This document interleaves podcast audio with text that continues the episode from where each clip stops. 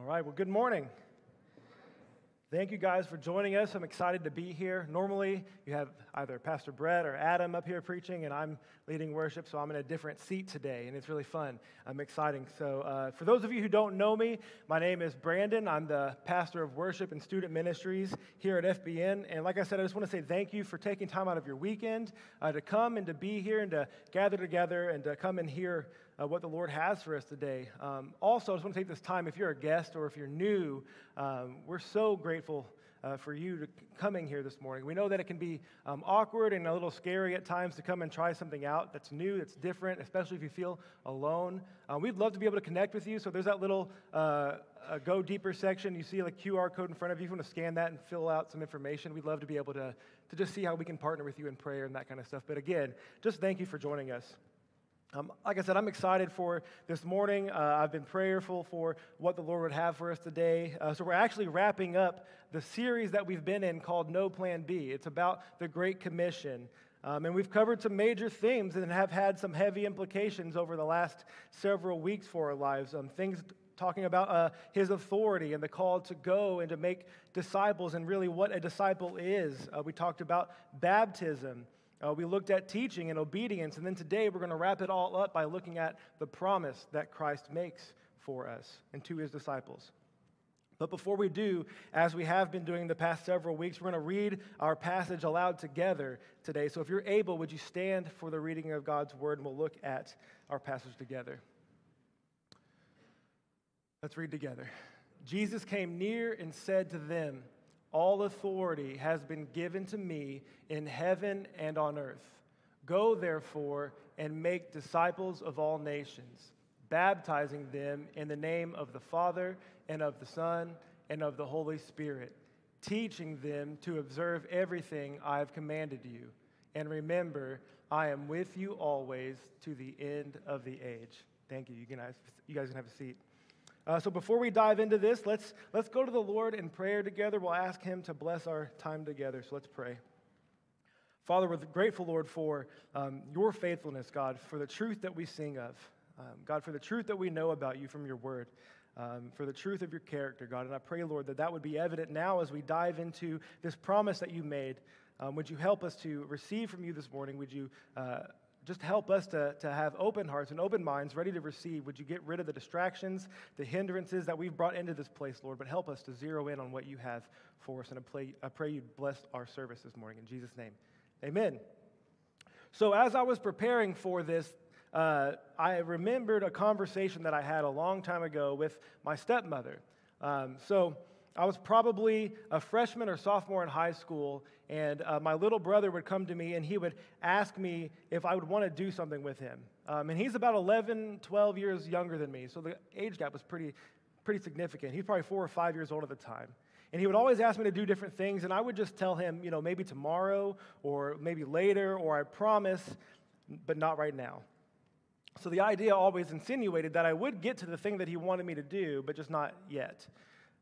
So most of the time I would forget, right, or I would get busy and I really wouldn't come through on what I said. And honestly, it was because in those moments I wasn't really thinking about doing those things with him. I was trying to pacify him so I could do what I wanted to do. So finally, my stepmom talked with me and she said, "You can't tell him that you're going to do something with him later and then never do it. Because when you leave and you think you've pacified him, he's still holding on to these things. And so in his mind, you will do it later. And then when you don't do it later, well, you've let him down." And so that really stuck with me, right? Those promises that I'm making and then letting someone down. And I never really forgot that conversation. Um, and now it really plays into the conversations that I have with my family and my children and my wife. And I'm not perfect by any means. I'm, I, I mean, I still make promises that I intend to keep but don't. And I still let people down all the time. But it doesn't mean that I, I've ever forgotten that, because it was a significant conversation that we had. Because this is the reason. What will inevitably start to happen is if my word is no good, my, my word would no longer be good, because I would have proven time and time again by my lack of follow-through that I'm not trustworthy, right? So if my word becomes untrustworthy, then ultimately it proves that I am untrustworthy, and I don't want to be that. Which brings me to this passage and the promise that we hear from Jesus.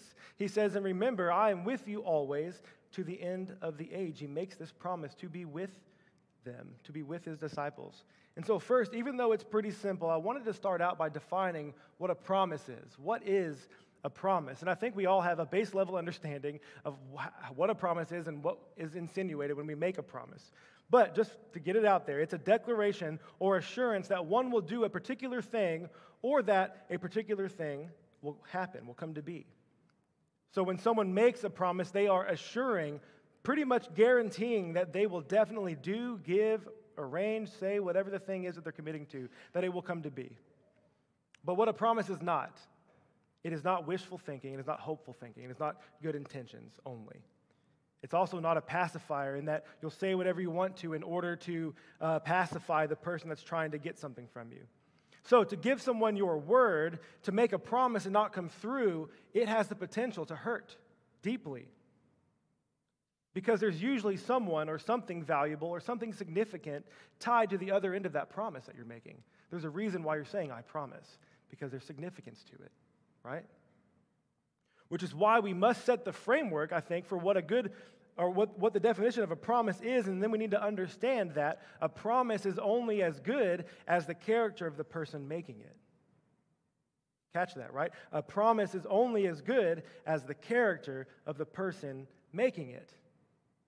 So when Jesus makes this statement to his disciples, when he makes this promise, he's not just making a promise that he hopefully intends to keep. And he's not just trying to say whatever he can to manipulate the disciples into doing what he wants them to do, but he's but uh, he is making one that he absolutely will keep, one that he definitively will accomplish. But how can the disciples trust that he actually will be with them? How can they know that he will make good on his word here? So I think one of the best ways to look at the trustworthiness of someone is to actually look at their history, to take a look back. Has Jesus ever given them a reason not to trust him? Has he ever given them one reason not to think that he would make good on his word? So think about the time that they spent with Jesus. They saw him heal the sick, and they saw him bring the dead to life, and they saw him walk on water, and they saw him calm storms, and he fed five thousand and more people with among almost nothing, and he brought in full nets of fish when they were empty-handed, right? He taught them, and then he equipped him. And then he told them of his death and how it would come to be. And it happened as he said it would. And even though they at times didn't accept it, it wasn't because of his character that they questioned anything. It wasn't because he had given them a reason to doubt. It was their blindness. They had never, or he had never given them a reason to think otherwise. And so I want us to remember what's been said to his disciples up to this point. They were told by their Messiah and their King to go and to make disciples of all nations, baptizing them in the name of the Father and of the Son and of the Holy Spirit, and to teach them to obey everything that Jesus had commanded. That's no light task. It's a very tall order, right? And the implications are huge on their lives. Like, what's going to come of this command in their life is major. It carries significant weight. And so it's no nothing to shrug off. And so that's why we've been taking our time going through these sections and unpacking every section of this command. So if you look at Acts one eight, uh, it'll be on the screen. If you look at this commissioning, there you'll see a very similar statement with a little different detail that Jesus gives. He says, you will receive power, which is another promise, by the way, when the Holy Spirit has come on you, and you will be my witnesses in Jerusalem and all Judea and Samaria and to the ends of the earth. Meaning that you're going, you're going to all these places, all these nations, and some of these nations will be easier for you to go to, more comfortable for you to go to, and others not so much. And you know he's talking to him, he's like, like that Samaria place that you detest so much. Yeah, you're going to go there. You're going to go there. You're not going to want to. It's not going to be comfortable, but I will be with you. You will have help, right? I, you'll have me through the Holy Spirit, and I will help you. So his promise to be with his disciples always, even to the end of the age, Jesus did not mean he would physically be with them. His promise to be with them always is through his Spirit. And so in that Acts, or in Acts one, we see before Jesus ascends into heaven, he promised his disciples that he would send the advocate or the helper, the Holy Spirit, to come to them, right? And so since Pentecost, the day that the Holy Spirit came to them, the Holy Spirit has been indwelling all believers from the moment of salvation. And in doing so, he guards and guarantees their salvation. He leads them into righteousness. He reminds them of what is true, and he gives them godly wisdom. Through the Holy Spirit, they will have assurance that God is in control and that he will be with them always, even to the end of the age. And so he gives, this, he gives them this assurance because he's leaving. And he told them he's leaving. And he said it, so it's going to happen. He's leaving. And remember what happened when he died? Man, they left. They abandoned him in the mission. They returned back to their old stuff. But now here they are. They've seen him risen. Then again, they've been given every reason to trust him. And now he makes this promise to embolden them, I think. to embolden them, to, to equip them, to give them courage. And he's saying, look, I will give you the words to speak. I will give you the boldness and the courage to stand for me. I will supply you with joy in the midst of hard, hardships. And you know what's amazing about this promise is that it applies to us, that it's for us too.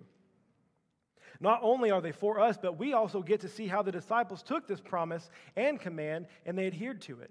They listened, and we get to see what happens because of it. Right, we see how he brought them through to the end of their lives, and we have written and recorded for us the work of their faithfulness, right? And we are the beneficiaries of that work. And so the same promise that Jesus gives his disciples, he also gives to you, because the mission he gave them, he also gives to you. It's the same. And so we should take courage knowing that even if it's difficult, if God has called you and sent you, then we can know that he's gone before you and is with you in the midst of wherever he leads. And we need to know that there is nothing that can impede or infringe upon the promise of Christ. We even have this assurance made clear for us in Romans chapter eight, verses thirty-five through thirty-nine. We're going to read this chunk, so just follow along with me. Who can separate us from the love of Christ? Can affliction or distress or persecution or famine or nakedness or danger of sword? As it is written, because of you we are being put to death all day long. We are counted as sheep to be slaughtered. No, in all these things we are more than conquerors through him who loved us. For I am persuaded that neither death, nor life, nor angels, nor rulers, nor things present, nor things to come, nor powers, nor heights, nor depths, nor any other created thing will be able to separate us from the love of God that is in Christ Jesus our Lord. Believers have always faced hardships, persecution, illness, imprisonment, even death. But there is deep comfort, or there should at least be deep comfort from knowing that there is literally nothing that could separate you from him. He is far greater than anything this world could throw at him, and he's far greater than you in your faults, in your shortcomings, if you believe in him. But there are times in the middle of the press when you feel like you're all alone, that you have been abandoned by God, Uh, that he's turned his face away from you, or maybe it's because of something you've done, or maybe sin that you've allowed to stay present and consume you, or maybe you're in a place not of your choosing, but life's just been tough, it's been hard, it's been difficult, right? You feel instead of peace that passes understanding, there's dread and hopelessness, and you just don't feel like that promise was for you. But you have got to hear this. If you have placed your faith in Jesus, then you have not been abandoned, nor will you be. Right? He cannot abandon you because he promised to be with you. And he says in John fourteen, verses eighteen through nineteen, to his disciples, he says, I will not leave you as orphans. I am coming to you. In a little while, the world will no longer see me, but you will see me. Because I live, you will live too. So what can we learn when it comes to this promise of Christ? I think the first thing, it's pretty obvious. It's just that he's present. He's present. Psalm forty-six one says, God is our refuge and strength, a helper who is always found in times of trouble. And uh, other translations say, an ever-present help in times of need. And it's not just that he's present sometimes, but that he's present always. And I know it sounds cliche, um, and we hear this a lot, just being believers and being in the church, but you are not alone in Christ ever. And we tend to forget this, or because it's such a commonly said thing, maybe it loses its significance to us, but this is major. It's a major deal that the God of the universe, the God of your salvation, the very God who created you, not only is with you, but he dwells within you. It's major. It's huge. It's nothing light, right? And sometimes we live as though his presence in our lives is circumstantial,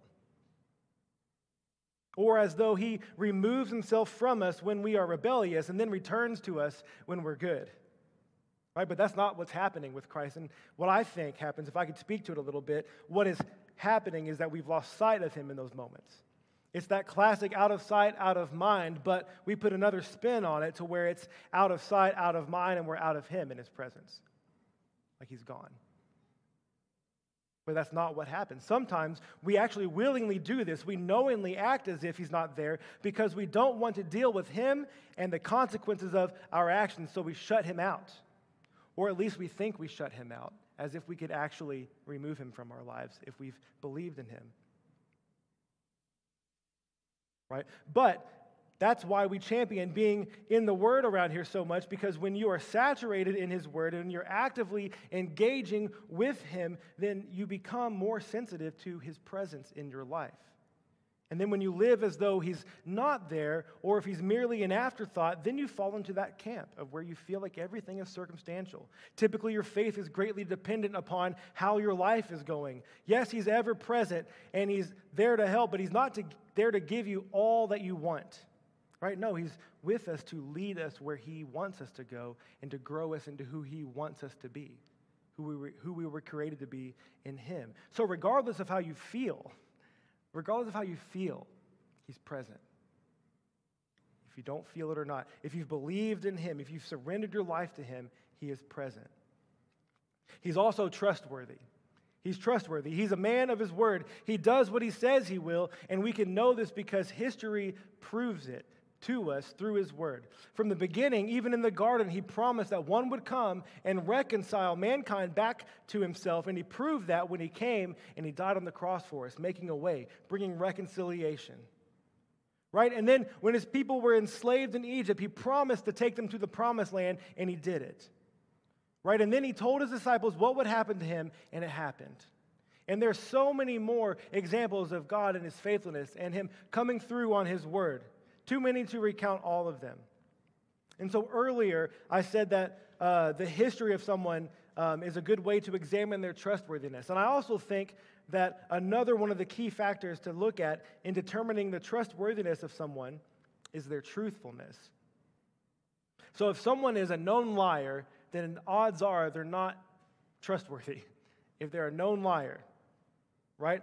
So we know from his word in John fourteen six, he says this, Jesus said to them, I am the way, the truth, and the life, and no one comes to the Father except through me. So we know that Jesus is truth. There is no deceit in him, no falsities in him, because he is truth. And then John seventeen seventeen tells us that God's word is truth. So you put these together and you see that Jesus' words, his promises, um, his statements, everything um, that he's ever said, everything is worthy of our trust. So if he says it, it is so because he said it and he is truth. When he makes a promise, he doesn't just mean I'll try or I'll do my best. See, God is not like us. He doesn't have any kind of stipulations or, or anything attached to promises. He doesn't have anything on the back end. He is holy, so his promises are not like ours because he's not like us. His word is holy, therefore we can trust it, right? So he is present, he is trustworthy, and he is working constantly, constantly at work.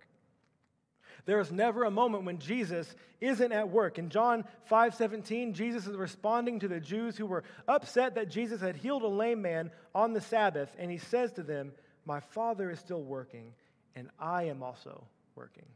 I'm working also. And then Romans eight says that Jesus is at the right hand of God, making intercession for us.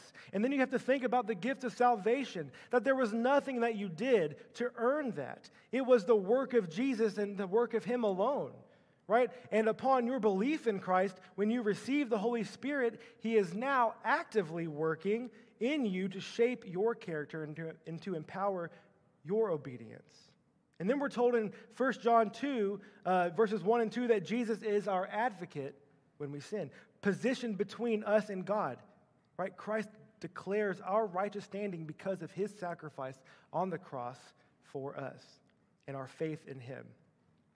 And more so, according to John fourteen, it says that he's preparing a place for you in heaven because he promised that he will come again and take you to himself so that where he is, you will be also. Always working, constantly moving, constantly working. And then we cling to that promise of his return. We long for it, and we know that he will indeed return. Why? Because he said he would. That's why. Because he said it. Right? So he's present, he is trustworthy, he is constantly working, and he is faithful.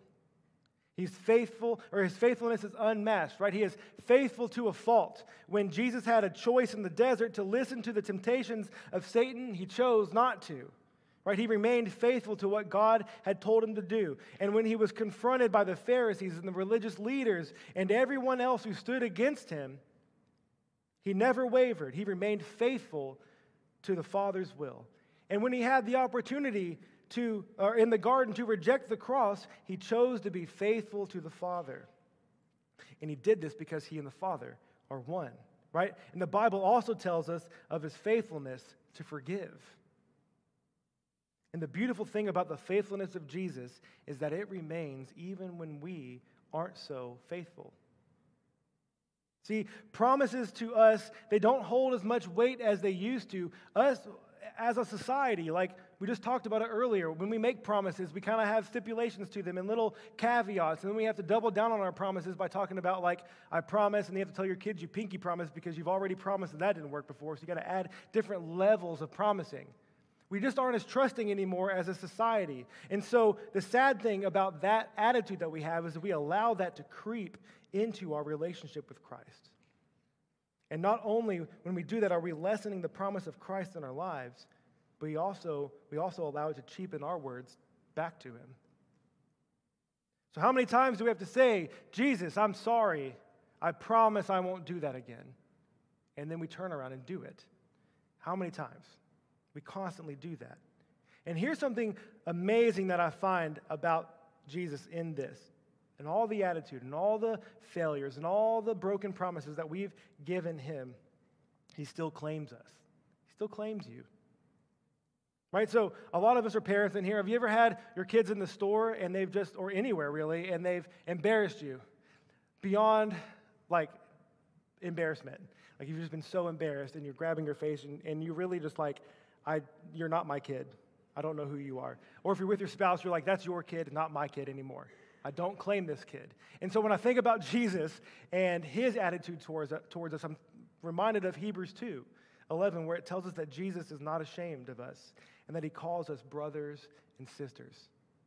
And so he sees that embarrassment. He sees the shame. He sees the grief and the brokenness and the really all that we have to offer. And he's like, yeah, that, that's, that's my person. Yeah, Brandon, he's mine. And he doesn't do it like embarrassed, like, yeah, he's mine. Come on. Like, he's like, no, no, no, I'm proud of him. He's mine. Right? He's not ashamed of me. He's not ashamed of you. And he still claims you. And I think that's an amazing telling of his character and his faithfulness. So we have all this information, but what do we do with it? Well, I think it's pretty simple, and these aren't very long, drawn-out points. But the first one is this. I think we need to look back. We need to look back, right? Where has he brought you from? How has he been faithful to you? And even if you couldn't see it at, at that moment, but now looking back, are you able to see his faithfulness and his trustworthiness and how he came through? Even if it wasn't the outcome you were hoping for, even if life isn't perfect, are you able to look back and see him? Can you see him? And when you're doing that, don't neglect the word in this, because he's already given you countless examples of Christ and his word and his work in the scriptures. And you have something that the disciples didn't have, like the completed work of scripture. You have the completed work at your fingertips. God uses this book to reveal to us himself, and we find his character shining through each page.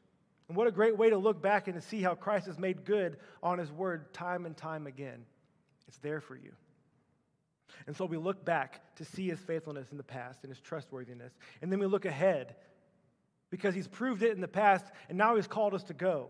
Right? So we have to ask, where is he calling you? Or to whom is he calling you? And what reasons do you have for not going?